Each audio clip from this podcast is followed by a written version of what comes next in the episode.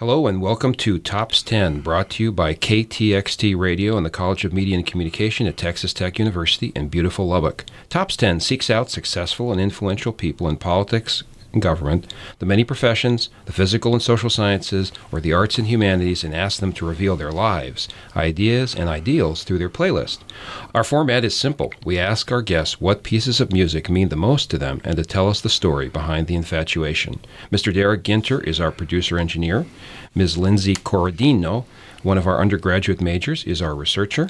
And I'm David Perlmutter, a professor at and dean of the college, and the originator and sometimes host of Tops 10.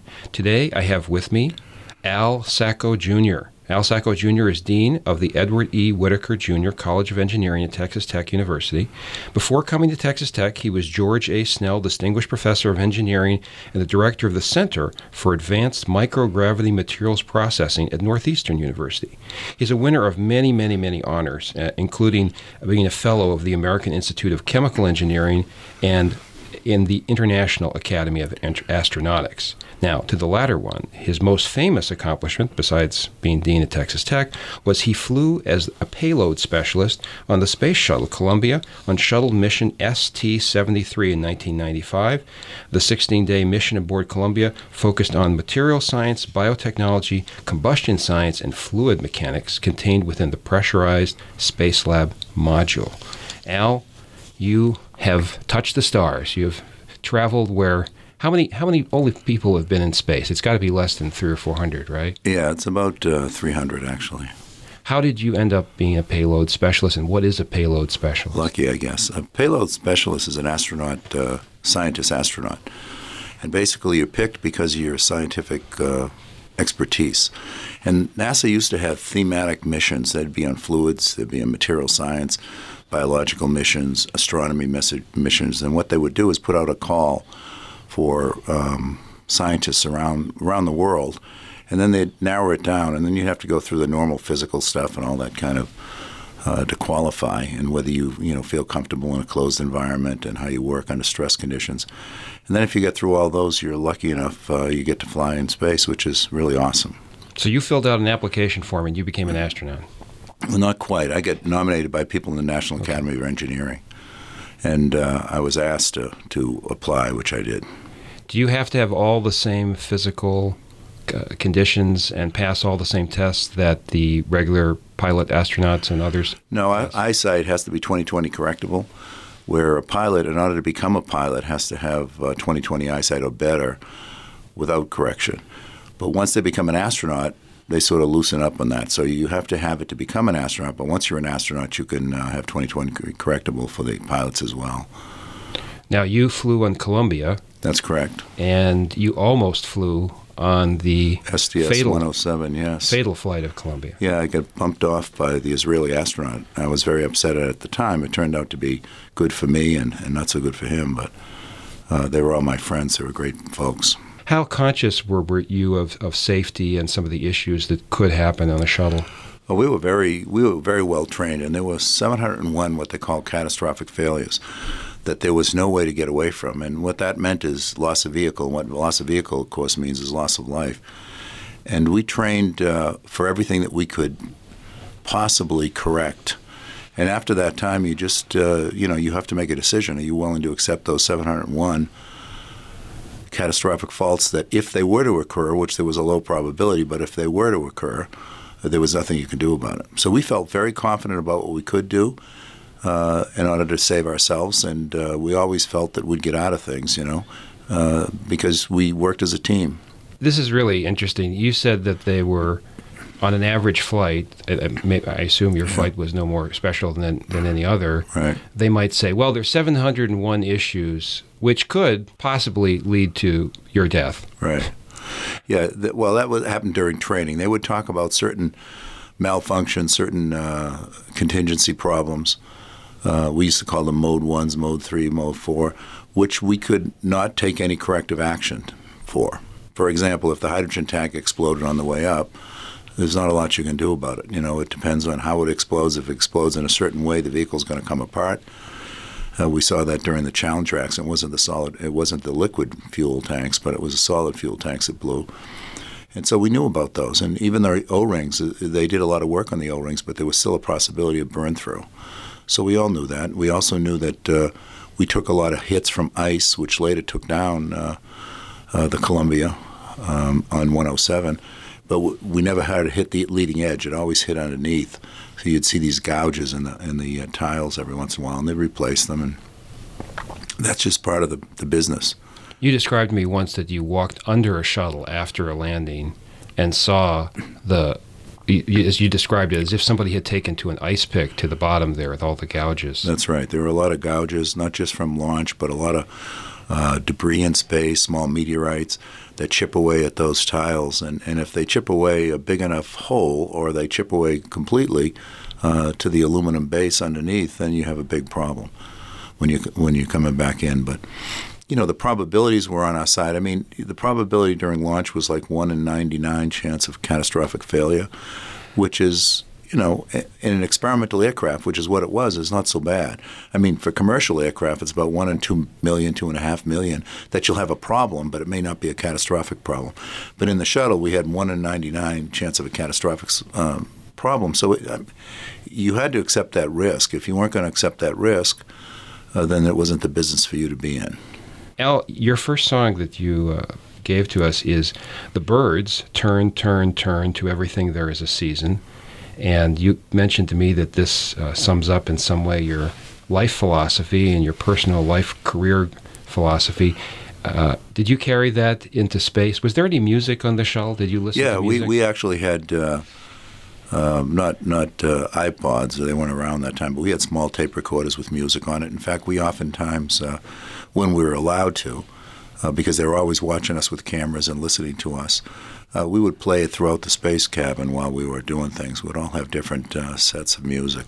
So yeah, I had that on, but I, I usually use that as uh, a song for transitions in life. And what I mean is, you know, when you go from high school to college, or you, uh, when I left the astronaut office, for example, on my first flight in space, you know, it always came to me that for everything there is a season.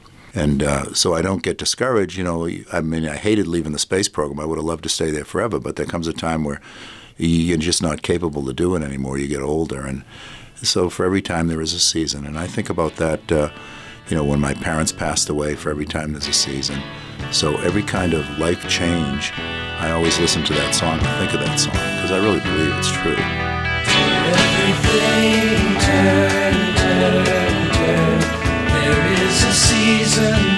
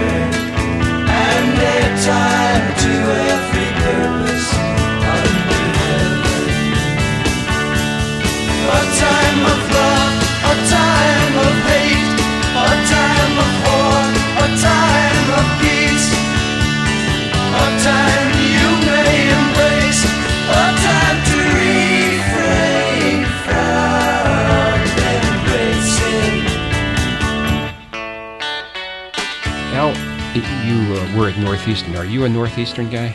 I, I did my undergraduate uh, BS degree at Northeastern, yeah. Did you grow up in Boston? I did. I grew up in what's called the North End of Boston, or Little Italy, they used to call it.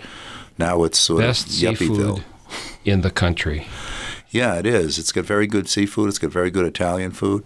It's much more commercial than when I grew up. Uh, Astoundingly expensive now. Yes, and at the time it was an area that everybody wanted to leave uh, because it was a low income area when I grew up.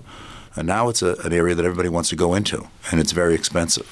Did you grow up in a family that uh, was interested in, in science at all? Where did you get your first inklings of Well, your career goals? That's interesting. Really, from my older brother. He, uh, I was very close to my older brother. We always, even though he's ten years older than I am, and we always hung out together. And he took me everywhere. And he went into electrical engineering, and that's how I got involved with. I love science because I loved him, and anything he did, I looked up to. And um, what happened was, I didn't like, you know, he he would be taking apart and wiring things in the house. At that time, you could do that. You didn't need, uh, you know, to have special permission and all this kind of stuff and a permit. But I didn't find that fun at all. I mean, I thought that was boring, but I still wanted to get into science because he was in science. So when I went into school, I started to uh, look at different options, and I liked chemistry. Um, and I did well in chemistry, and I used to think about putting things together, you know, putting molecules together to make whatever I wanted. So, but then I realized chemists really work at a very small level and really look at discovering new chemicals. And what I wanted to do was do something with them. So that's how I ended up in chemical engineering, because engineering takes what the chemist discovers and really applies it to the world.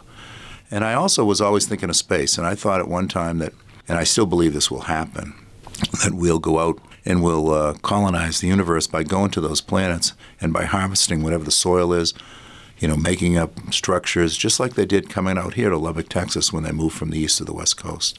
Your next song is Kenny Loggins' Danger Zone. Now, of course, I think that speaks to some of the experience in your life.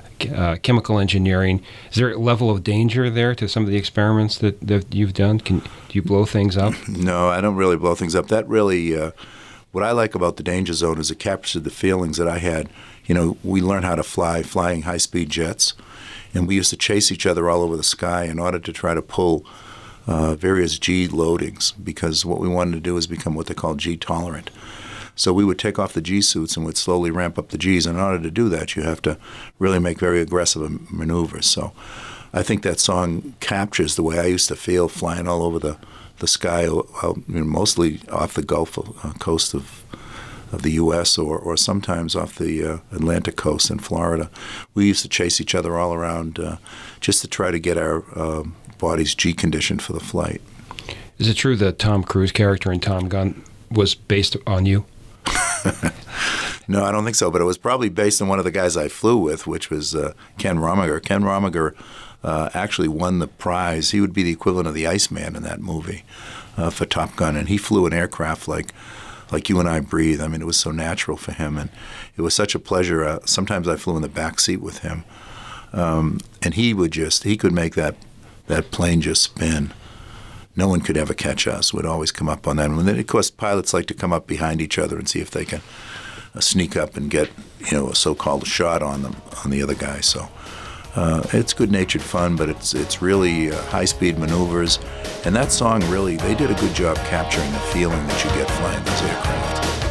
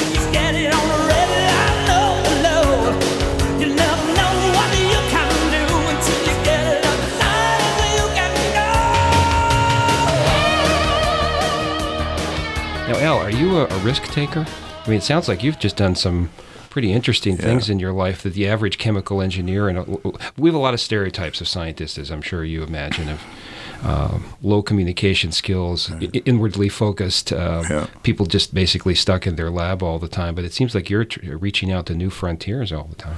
Yeah, I would say I'm a- a big risk taker. In fact, I think without big risk, you can't get big rewards. So I do a lot of different things. I mean, I've been scuba diving again. Started with my brother since I've been about ten years old. I have three thousand log dives all over the world. Um, flew aircraft, of course, and then uh, flew in the shuttle. But I don't. I don't take stupid risks. I take calculated risks. I don't. Uh, and I take risks that have a, a meaning. For example, one of the things that we were doing in the shuttle, people often ask me, "Why would you take that risk?"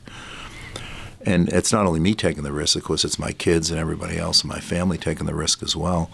Uh, because if something happens to me, they're left without a provider. So um, you take that risk because you have a dream. And my dream was to make humanity better. And, and we, for example, were the first crew that uh, crystallized uh, the HIV protein in orbit.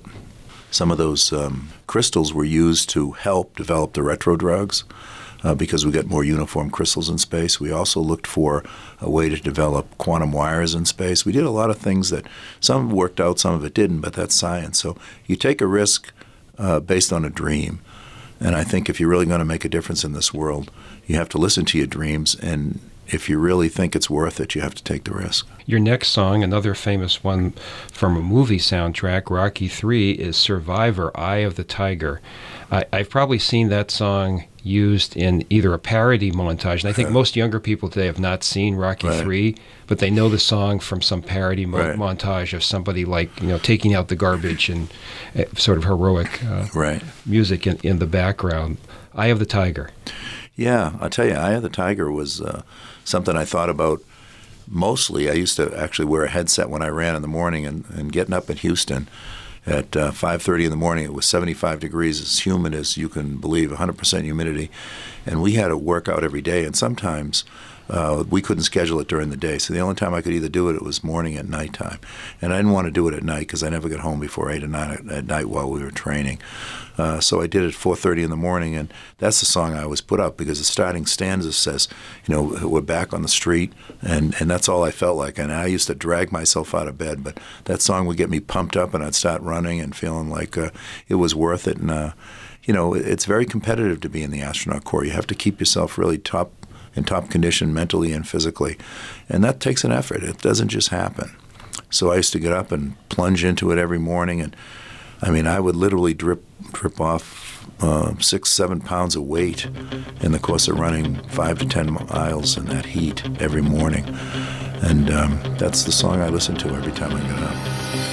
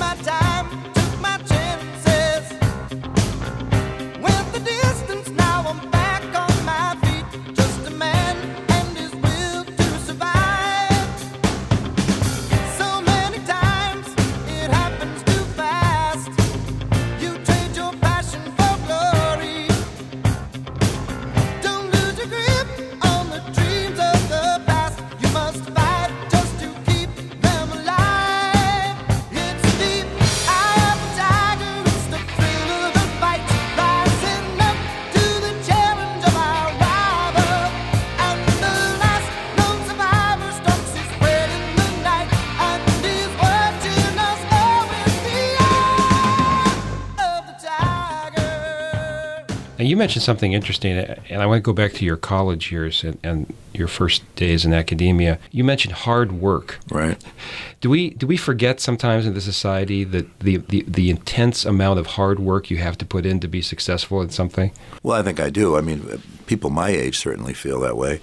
I mean, we look at young kids today, and, and they're brighter than we ever were. Uh, most of them work out and they're in better shape than I was at their age sometimes. Uh, but what they don't have is the the resiliency to hang into something where they don't get a quick reward for it. Uh, you often hear uh, recruiters; they often come to me and say, "What they love about Texas Tech kids, which are different than many of the other schools, is that our kids are willing to work for five or ten years before they become the vice president of the company.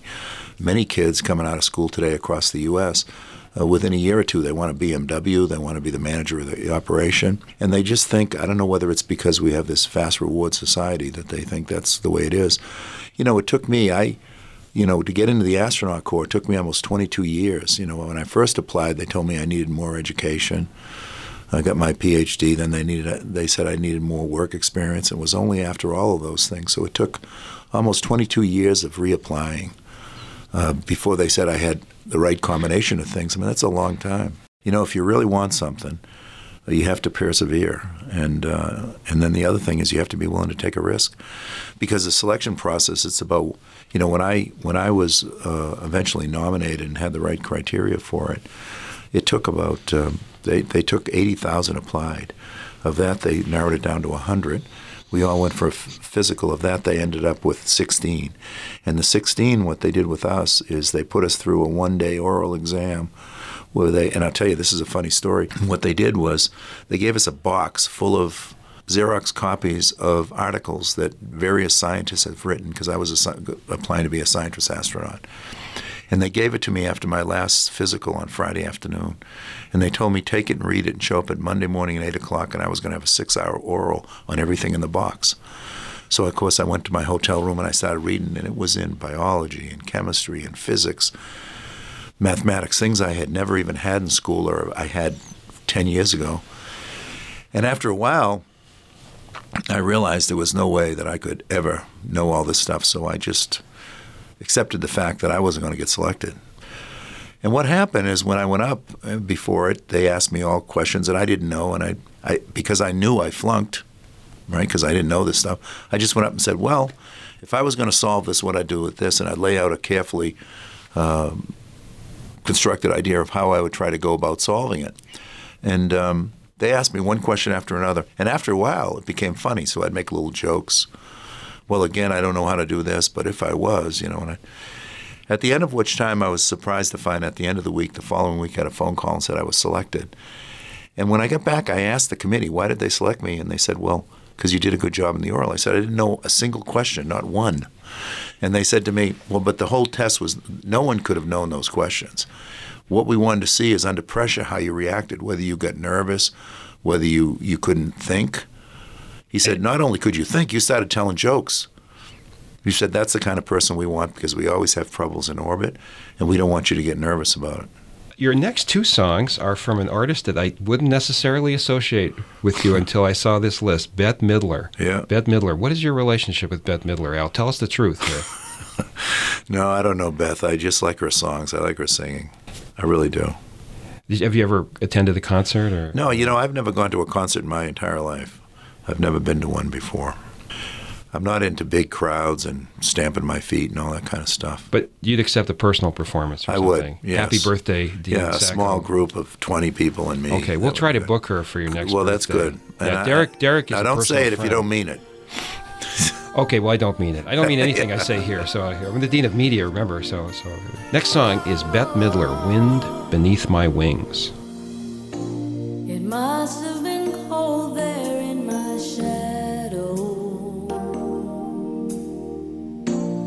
never have sunlight on your face.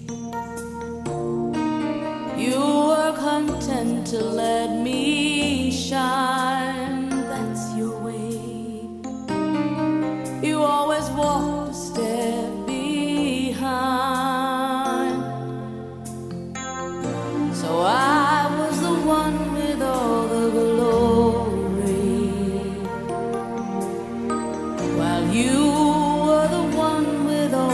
all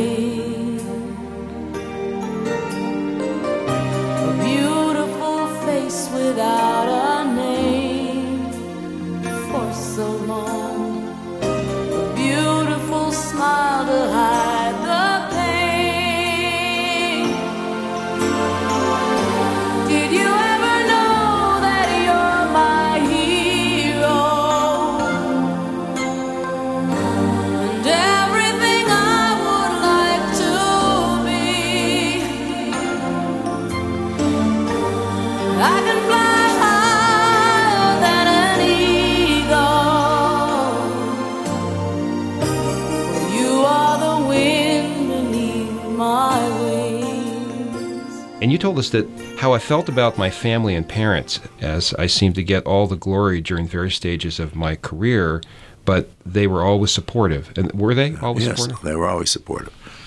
You know, and um, even when things didn't go right, they were always there and they were always behind me.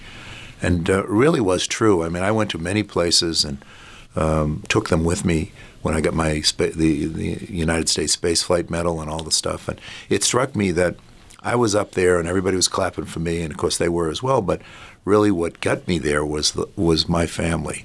They're the ones that created the person that I am, that had the kind of uh, dogged determination came from my dad and my mother.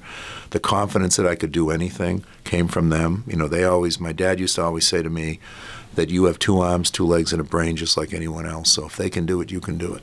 You just have to decide you're not going to quit when things get tough.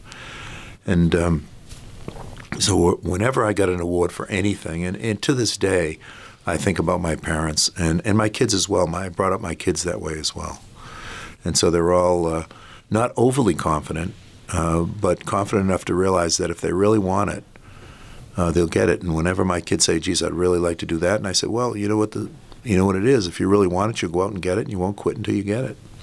Where was your first job as a professor? You got your PhD. Yep. And my first job, I had a, an offer to stay at MIT. I didn't. I went to WPI, and I didn't for a reason. I was always kind of a, a risk taker.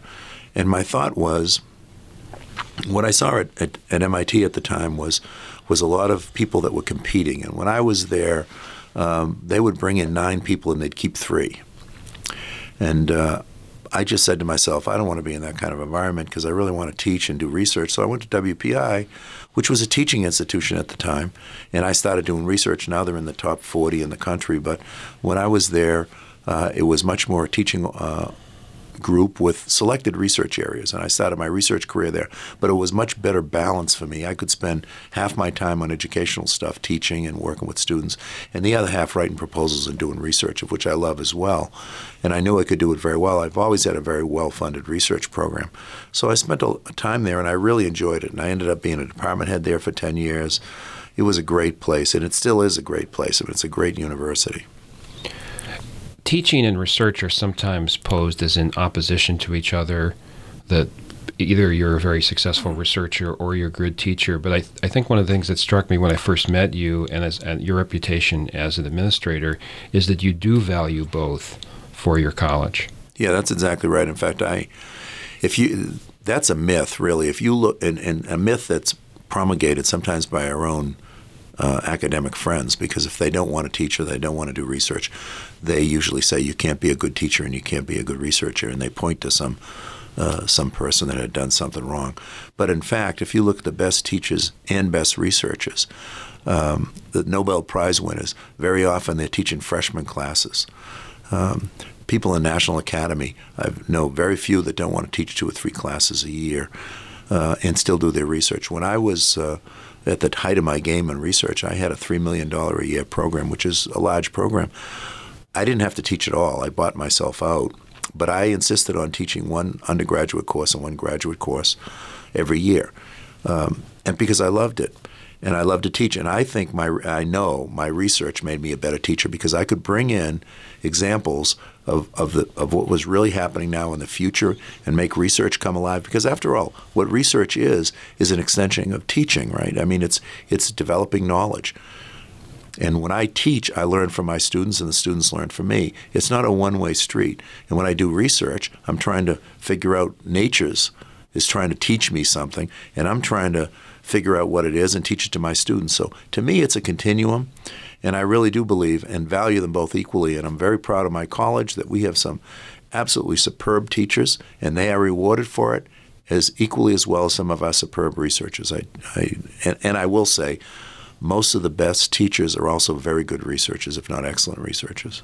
Your next song from Bette Midler is From a Distance, and it is a song about looking at the beautiful orb of, of, Right. of the earth from a distance and getting perspective Right. perspective on, on where you are, uh, who we are as, as a species, this as this uh, pale blue dot, as uh, Carl Sagan Right. finally uh, said. When you were in space, did you get a perspective on how all the hard work that you did to achieve the things that you've achieved was worth it, but also to take into account that within the greater context of humanity, we perhaps don't always achieve everything we can achieve, but that's all right. Right. You know, because we're working together as a species, not just a group of individuals. Right. Uh, and you know, I have a, a, a mantra I put in the college. It's called a community of scholars more than just a group of individuals for that very reason. And I did. When you're in orbit looking down upon the Earth, there's a couple of things that strike you. One is to get at your first part of your question why am I here? Why me? Because ev- virtually everybody would like to go into space. Now, will, are they willing to put in the sacrifice and are they willing to take the risk? Then it narrows it down pretty quickly. But, but the bottom line is, it's beautiful in space, and you look down upon the Earth, and it suddenly strikes you that, you know, and then you look out into the cosmos that you're not really a, a member of Texas or a citizen of Texas, a citizen of the U.S., or even a citizen of the Earth, but you're a citizen of the universe. And the other thing that strikes you is the Earth is so beautiful, but also so very tiny, like the smallest grain of sand and the largest beach, which means that we're really insignificant. And suddenly strikes you that with all the hard work and everything you've done and the luck that you have to get to get into space, that we are pretty insignificant in the overall cosmic scheme of things. And so when you come back, your perspective is much different. You don't get as aggravated with things. You uh, realize that, again, for everything there's a reason, at least I did. And, and you realize that uh, why get really worried about things? Because the Earth is pretty insignificant. I mean, it's, it's hard to explain to someone that hasn't been in space, but it hits you like a cold slap across the face. Uh, the other thing that hits you is why do we have all these wars? Because, you know, when you're looking down at the Earth, it's beautiful, and there's no boundaries. You see no boundaries, and you have a, a at least I had many of my friends. They used to call it the astronaut secret. You have a feeling of oneness with everything living, and we used to call it the what the Hindus call the blanket of life. Um, and it's really a very strong feeling that you have with everything living. Uh, and it, it makes you wonder why um, we have the wars we have. And we often used to say in orbit, we didn't have a lot of time to talk, but once in a while we'd have a few minutes. We'd think to ourselves, if all the leaders in the world could spend even 90 minutes one orbit of the Earth, things would be a lot different. They'd see things a lot differently. They'd wonder why they weren't they were fighting over what they're fighting about. It's really a, a, a mind-opening kind of a experience. From a distance, the world looks blue and green, and the snow capped mountains white. From a distance, the ocean meets the stream, and the eagle takes to flight.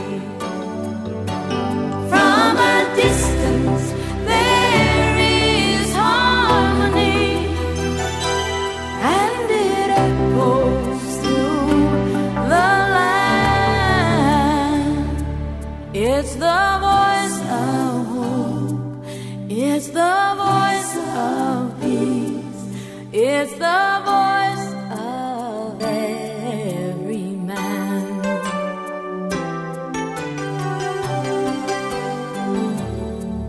from a distance.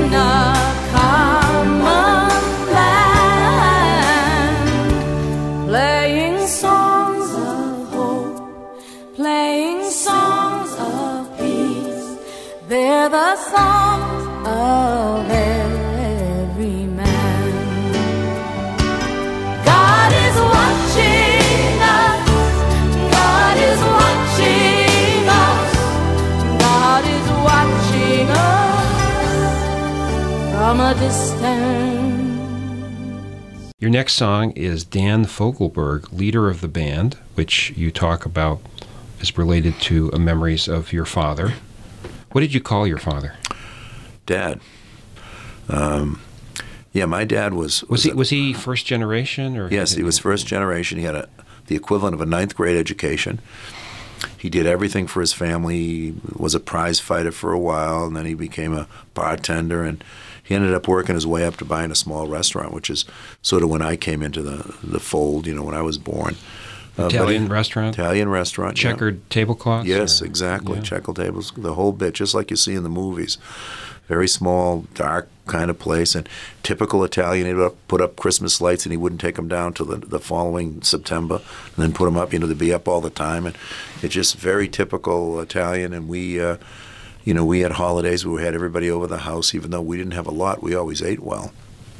And my dad was, you know, he taught me everything I know. He taught me about being a uh, never quitting, never giving up. Uh, I told you he mentioned before if you have two arms and two legs and a brain, why can't you do anything you want to do?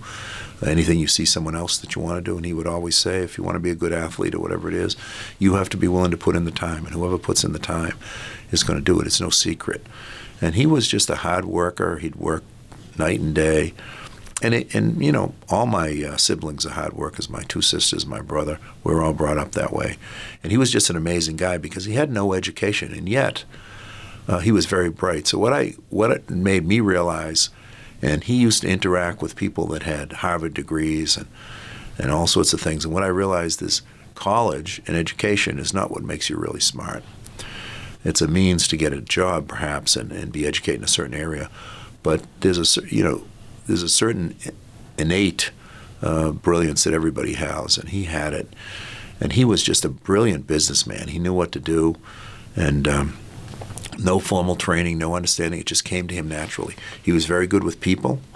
Uh, everybody loved him. He was also very kind to people, but but he was hard. He had a lot of tough love too, and we. I mean, he was not afraid uh, to sit you down give you a slap. You know, I mean, I used to laugh. We used to have to make homemade sausages, just like you see in the movies. I laugh sometimes because it reminds me of my childhood. People think it's in the movies and it's quaint. It wasn't a lot of fun. But we make homemade sausages, and if I dropped something, because meat was so, you know, we were so. Um, strive, uh, struck with having just a small amount. We had to have everything count. We'd be sticking them in the skins, and if I dropped a little thing, it'd bang me on the back of the head.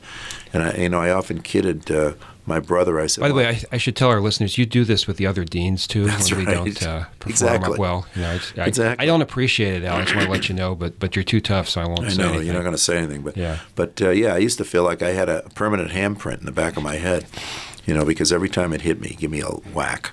But uh, that's that's do you the feel environment do you feel his hand hovering over you now? If you I don't, do. If you don't yeah, do, if I don't say the right thing, yeah, exactly. up to expectations. But he was he was awesome, and he was always uh, always there. He never, uh, no matter what I did, no matter what trouble I get in, or my brother get in. My brother was more of a hellraiser than I was, but he would always be there. So he may, you know, behind closed doors, give you a piece of his mind or more, uh, but with, to the outside world, he was united with all of us. He defended us, and and he was just an awesome guy. And I learned everything I've learned and everything that I am now is in a big part of part of him and my mother. They were a very good pair, a very good couple that way. Only child alone and wild, a cabinet maker's son. His hands were meant for different work, and his heart was known to none. He left his home and went his lone and solitary way. And he gave to me a gift I know I never can repay.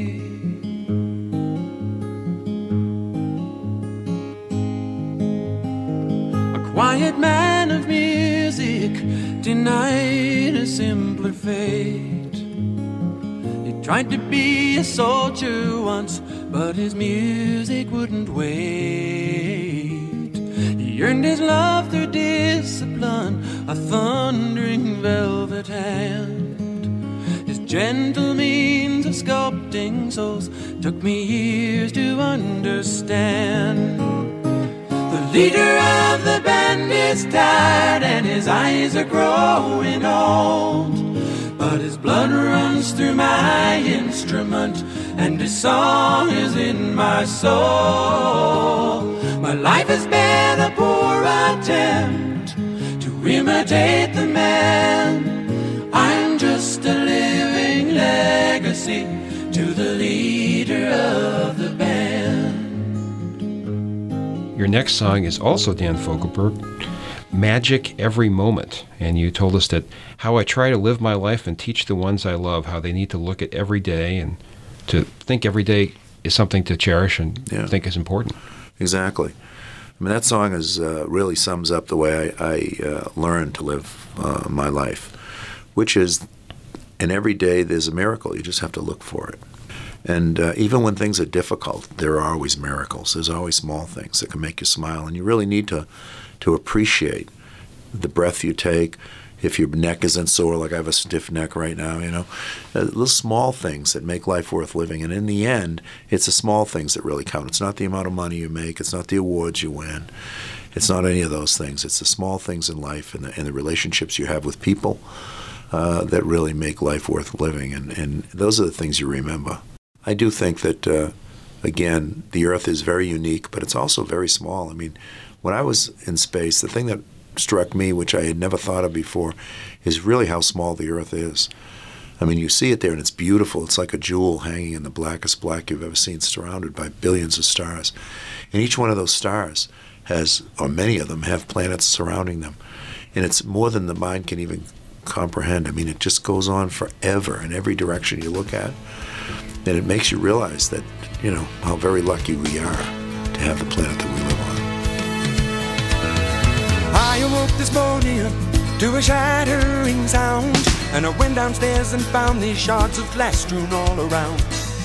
There up on the floor, I found this poor broken dove, and it made me realize how very fragile is this life that we so love.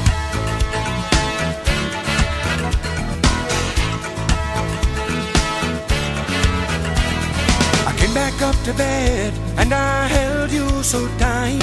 And I prayed up to the Father, oh, I prayed with all my might. That it always keep you with me, that it always keep you safe. And when I went downstairs, I found that dove had somehow up and blown away. There's a magic every moment.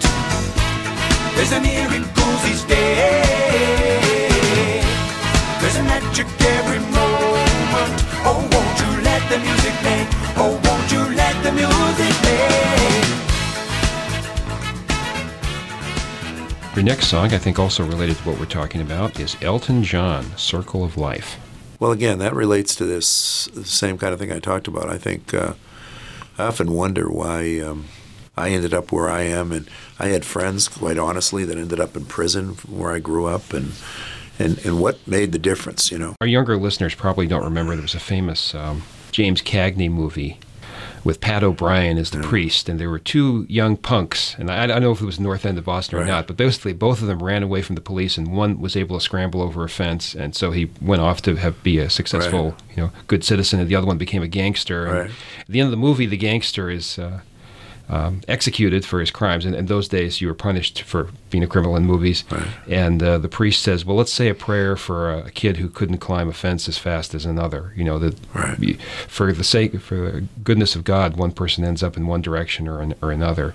Have you have you seen people that just fate and circumstance that didn't allow them to achieve what they could have achieved, or, or do you think it, work and intensity and focus matter much more? I think work and, and uh, focus matter more, but I do think that people are put in more difficult circumstances, so they have to work harder to get out of it. And um, sometimes it's very difficult to get out of certain circumstances. But it's all about, I, I keep going back, and it's the way I was brought up. It's all, all about how bad you want it. If you want it bad enough, nothing's too deep or nothing's too high to achieve. Uh, it's just a matter of how much you want to put into yourself. It may take 22 years to get to what you want, of constantly trying to, to move in that direction. But I really think everyone can do it. Uh, they just need to decide that they really want to do it. Most people, uh, not most people, but many people, will quit as soon as things get tough. And they may do it once, they may get up off the ground a couple of times, and that's what the Rocky movies used to show. He kept getting up off the ground, and I think that that really is the heart of a champion. You know, the per- it's not the person that stands up and is best; it's when they get knocked on their backside and they have to get up with the realization that I just got knocked on my backside. This guy can take my head off. That uh, they get up and do it, and I think the ability to do that to take a risk. And, and the thing, the funny part about risk is there's no guarantee you're going to be successful. So you're taking, you're stepping off of that platform, and that's the same way it was in the shuttle. We had no idea when that candle lit. We knew the problems that could develop. We didn't know whether we would survive the launch, we would survive the landing, but we went after it because we decided that's what we wanted. It was worth the risk. I'm concerned now, I'm sure you are, about the cost of college. Do you think uh, we've lost something as a society for investing in how kids can get through? I, I certainly in our era, you know, I, I think you're just a little bit older than, than me, about 25, 30 years, I believe. that- Oh, yeah, that's right. Um, you know, you could get through school working. Most of the people, Right. the alumni I meet, say 50 years or older, would say, yeah, you know, I had a job, I worked very hard, but I was able to pay off school. And the astounding debt is was just unknown to them. I hear what you're saying. It's a, it's a complicated problem, though, and, and I worked my way through school. My parents didn't have any money to pay. The problem is, how do you get high quality faculty? They now, faculty are demanding a, a living wage. When we went to school, faculty weren't paid very much, and they were okay with that. And they were okay with that because the profession itself, I believe, anyways, if you were a faculty member, everybody loved you and you were like, wow, faculty member, and you were given a lot of prestige. That's not the, that's not the case anymore. Uh, you're a faculty member at uh, even at Harvard. People say, okay, but it's not a big deal. It's not like it used to be, where you were like a, a little gog, a, a god, or a celebrity. Uh, and so what they did is they were allowed themselves to be paid less because there was a lot of admiration that they lived off of, in essence. Now it's more of a job, I think, so you ended up paying faculty more, and that drives the costs up. The other thing, in my estimation, that's that was done for all the right reasons but got out of control, is all the government regulations that require that we put in a variety of different um, folks in order to make sure we meet government regulated mandates. Um, and what that has done is, I look at it like a mushroom. The top part of the mushroom, the cap, has grown to a much greater extent than the than the stem, which is where the faculty in the classroom are. And when that gets too tall, when that gets too big, that, that cap gets too big, the mushroom falls to the right or to the left. I remember I was at another university and I met a gentleman who was actually a former journalist, and his full time job was just answering Freedom of Information Act Right. requests. So I was thinking, probably 30 years ago, that university did not have a job category Right, of doing that. There's just a lot of things that we're required to do that we have um, more people doing, which is not our fault. I mean, That's but right. again, governments, uh, agencies, uh, also, um, I guess, you know, what we call the uh, lazy river standard. Right. You know, when I came here from the University of Iowa, the University of Iowa had a rec center with a climbing wall and a lazy river. But I came here to Texas Tech, and gosh darn, your your lazy river and your your climbing wall is much bigger and much better than than ours. And you know, students want that. I mean, the, the, when you see the undergraduates Right. with their parents going on the tour, they I'm sure they come by your petroleum lab. But they also go by the rec center and they look at the dorms and the parents they would just not accept nor kids an un, un, un, un air conditioned dorm. Right. I, I was at LSU for ten years and one of the faculty there was a, had, had been a student. He said, "Yeah, we had uncon- air conditioned dorms. It was just normal." Well, they did here at Texas Tech as well. yeah, and I just think the the average middle class or almost any parent would just not accept that today. Right, and that's another cost driver. You're right, and and not only that, people are picking colleges for all the wrong reasons, in my estimation. For example, they look at the beauty of a campus. Now we we're lucky to have a very beautiful campus, but that costs a lot of money to maintain it. We're constantly rotating the flowers. Every university is doing that because that that is something that parents are looking at and students. Well, this is a nice place to be. You know, when when I went to school, I went to school in the inner city you know, for lack of a better uh, description, ours just looked like, uh, you know, brick buildings that were like 30 feet tall. I've, had a name I've on the visited. Northeastern University, and obviously they've done a lot recently to try to Right. make things look better and put up some flags and Right. polish the buildings. But it, it's not. No, it's the not the most prettiest campus. Exactly. Yeah. But I got a good, a very good education there. from the day we arrive on the planet and blinking step into the sun. There's more to be seen than can ever be seen, more to do than can ever be done. Some say eat or be eaten. Some say live and let live. But all I regret is to join the stampede. You should never take more than you give. In the circle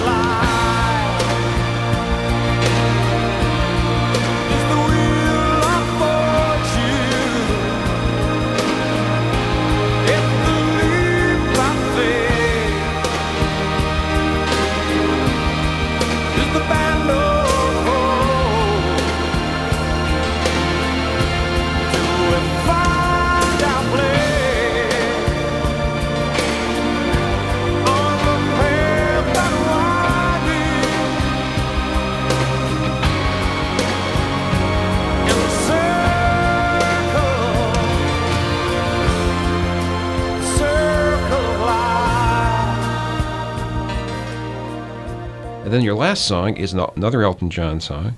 Can you feel the love tonight? Again, Al, I just didn't associate this song with you until I read it.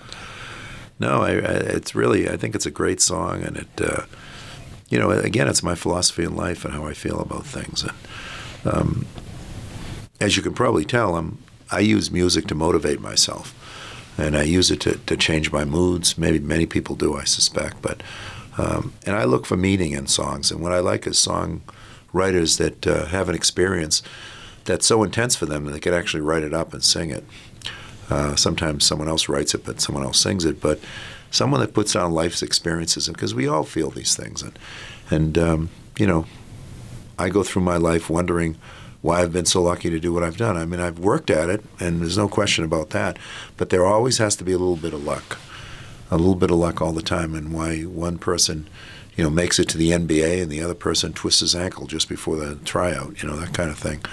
But the other thing is you can't quit, and and I live my life just uh, trying to push forward. And you know, as a dean at Texas Tech, um, my job is to take us to the top 50 in the country. And as long as I'm here, I'll do everything in my power to do exactly that. What would be the images and the montage of you working your way up to the top 50 in the country with Eye of the Tiger plane, maybe? Well, I think you'd see a lot of pictures. You'd see me sweating. You'd see me talking to faculty. You'd see faculty yelling at me. Uh, you'd see students yelling at me. You'd see students clapping. There'd be a lot of different emotions uh, because to to move a ship like Texas Tech, uh, which is an excellent university, and make it an elite university means you have to change the path a little bit while maintaining everything that's good about Texas Tech that that made it the kind of university it is. And that's a delicate balance, and, and we do make mistakes. I make mistakes. Others, what I tell my leadership team all the time is, you know what? If we try something new, and you have to try something new, we'll take a risk if we're going to change. But if it doesn't work, we'll change it back. We're not, we don't have our feet in concrete. We're, we're nimble. And I'm not embarrassed to say I made a mistake. So uh, I just keep pushing forward. Al, when a student graduates from your college, whether it's mechanical engineering, chemical engineering, uh, what, what are all the specialties in your college? You have petroleum engineering. Yeah, petroleum engineering, mechanical engineering, civil and environmental engineering, uh, electrical and computer uh, engineering. We have computer science. We have wind. Uh, we have uh, probably the number one wind program in the country, which is really unique. And and if you're around Lubbock for any length of time, you understand why we have a wind program. Now, all of these people will graduate with a degree in engineering. That's correct. That reunifies them. I remember years ago I read a really powerful statement by President Herbert Hoover, who unfortunately you know faced a depression uh, at the end of his career as president. But um, he was an engineer, a very famous engineer for many years, and it was and he said, the engineer is the only professional who cannot cover his failures.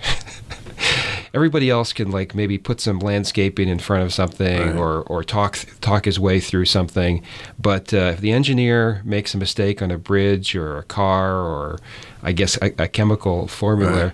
you see it because it blows up or it crashes or it, it hurts people uh, do you feel that there's some sort of unified promise that you're giving parents and employers about when somebody graduates with an engineering degree from the college? Well, I think there is. I mean, that, that we have a, a contract, if you will, with society, because you're exactly right. Uh, you know, even the shuttle launches, I had to depend on 100,000 engineers working together, and I didn't want one to be have cheated on an exam to get through, because that was my life on the line, and my colleagues and my friends, and, and the dreams of a nation. So engineering is a very serious profession. Uh, we have what we call the uh, Iron Ring ceremony that celebrates that, that, that talks to uh, students about the fact that you're entering in a profession where society expects you to be right and expects you to double and triple check uh, what you're doing to make sure that they're not hurt. And when an engineer makes a mistake, you know about it. Something happens. And so we, what I talk to the faculty about all the time is, even though we're, we're growing quickly and we're trying to keep people in school and we're, we have, I think, a very student-oriented kind of a program, we can never forget the fact that there are people that want to be engineers that perhaps don't have the desire or will to stay in and really work at it. So don't just pass them through. You need to let them know that we, you know, you can't have an engineer developing a car that you're going to have your kids in that fails at the wrong time because he really wasn't that interested, but it was a great profession where he could make a lot of money. So we, we talk about that quite a bit. We talk about that in classes as part of the ethics training that we have. You know, it's hard. It's hard for kids to grasp it sometimes because they've only been around 17, 18, 19 years, and they just take for granted that a car always works when you turn it on. An airplane always seems to fly. You never hear them crash except every once in a great while, and then no one seems to know why it happened. Uh, but that's because we've graduated over the, the years many, many very good engineers with very few problems. I mean, you can have an accident even if they did a good engineering job because they didn't understand something. But they're entering a profession where they're expected to be right all the time. And that's a big responsibility. The kids don't really think about that until you say to them, you're expected to be right all the time. And they remember all those exams where they calculated it wrong and they think to themselves, wow. And I've often had them say, well, how am I going to be right all the time? I said, well, you're not going to be right by yourself. Remember, you're going to be working in a team of people. So everybody's going to check everybody else to make sure that you're right uh, before it goes out. So But you don't want to be the weakest link. you don't want to be the weakest link. And, and if you are the weakest link, you will not be in that job very long because uh, it's, a, it's a very uh, unforgiving profession. If you, don't, if you can't do it, they're going to get you out. Well, Al Sacco, thank you very much for joining us today. And uh, I think that I speak for probably all your students and so, some of, no, most of your faculty, that uh, we do appreciate very much your ideas and your ideals about engineering because it is the profession that uh, safeguards all of our lives, but also uh, finds the pathway for our future. So thank you, sir. Well, thank you very much, David. I've enjoyed it. Thank you.